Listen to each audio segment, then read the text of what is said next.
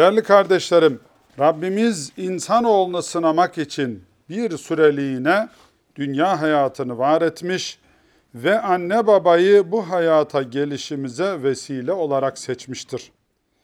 Bir canın bedene bürünmesi için Adem babamız ve Havva annemizden beri nice anne babanın yollarını kesiştirmiş, hayatlarını birleştirmiştir.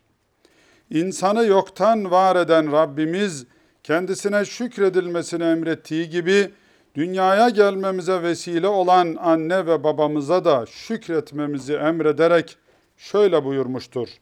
Bana ve anne babana şükret. Birçok ayeti kerimede Rabbimize şükretmek, Rabbimize itaat etmenin hemen akabinde anne ve babaya şükretmek, itaat etmek geldiğini de unutmamak gerekir değerli kardeşlerim. Yüce dinimiz anne ve baba hakkını o derece önemsemektedir ki az önce ifade etmiş olduğumuz Kur'an'ın birçok ayetinde Allah'a kulluk etmek emredildikten sonra ikinci sırada anne ve babaya itaat etmek konusu gelir değerli kardeşlerim. Rabbimiz yukarıda okumuş olduğumuz ayeti kerimede şöyle buyurur. Rabbin sadece kendisine kulluk etmenizi, ana babanıza da iyi davranmanızı kesin bir şekilde emretti. Onlardan biri veya her ikisi senin yanında yaşlanırsa kendilerine öf bile deme, onları azarlama, ikisine de güzel söz söyle. Bir başka ayette ise de ki gelin Rabbinizin size neleri haram kıldığını okuyayım. Ona hiçbir şeyi ortak koşmayın. Anaya babaya iyilik edin. Yani anneye babaya iyilik etmemek, kötülük etmek de Allah'a ortak koşmanın akabinde ikinci büyük haram olarak bu ayet-i kerimede zikredilmiştir. Allah Resulü aleyhissalatu vesselam bir gün size büyük günahların en büyüğünü söyleyeyim mi diye üç kez sordu. Bunun üzerine ashab-ı kiram evet ey Allah'ın Resulü diye cevap verdi. Ardından Allah'a ortak koşmak ve anne babaya isyan etmek ve eziyet etmektir diye buyurdu. Anne babayı razı etmek o derece önemlidir ki Allah'ın razı olması bile buna bağlanmıştır. Allah Resulü de bu gerçeği şöyle dile getirir. Rabbin hoşnutluğunu anne babanın hoşnutluğuna bağlıdır. Rabbin öfkesi ise anne babanın öfkesine bağlıdır. Biraz düşündürücü bu değerli kardeşlerim. Eğer annemiz babamız sağ ise onların bize karşı hoşnutluğu ve öfkesini tabi burada bilinçli olanı kastediyorum. Çünkü ciddi bir şekilde bazen hani çok yaşlanmış e, artık hani derler ya aklına mukayyet olamayacak boyutta artık e, zihni fikrini yavaş yavaş kaybeder hale gelmiş. Hani bazen bilinçsiz bir şekilde söylenen veya ortaya konulanı burada kastetmiyoruz. Bilinçli bir şekilde annenin babanın hoşnutluğu ve hoşnutsuzluğu bizim aslında Rabbimizin bize hoşnutluğunu ve hoşnutsuzluğunu yansıtır. Çok önemli bir ölçüdür bu değerli kardeşlerim. Anne babaya iyilik yapmayı emreden, onlara kötülük yapmayı yasaklayan, onlarca ayet ve hadisten yola çıkan alimlerimiz bir müminin anne ve babasına karşı yerine getirmekle yükümlü olduğu görevleri ayrıntılı bir şekilde açıklamışlardır.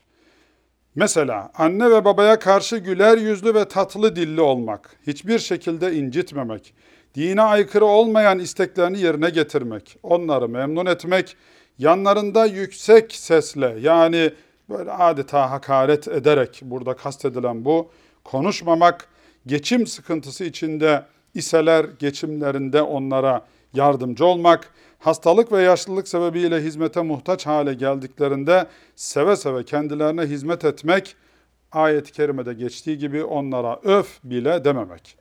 Anne ve babalarımız öldükten sonra da onlar için yapmamız gereken tabii ki vazifeler vardır. Bunlar arasında ise en önemli olanları onları rahmetle anmak, dua etmek, onlar adına hayır ve hasenatta bulunmak, meşru olan vasiyetlerini yerine getirmek, dostlarına iyilik etmek ve onlara kötü söz söylenmesine sebep olacak davranışlardan sakınmak. Hani bazen dedirtir ya insanoğlu. Şuna bak ya kim yetiştirmiş bunu acaba? Yani bunu dedirtmemek yani. Bu da önemli.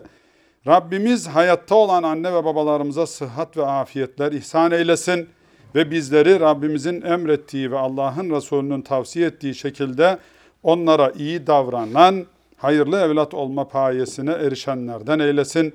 Rabbim vefat etmiş olan anne ve babalarımıza rahmet eylesin. Tabii ki burada belki şunu unutmamak lazım değerli kardeşlerim.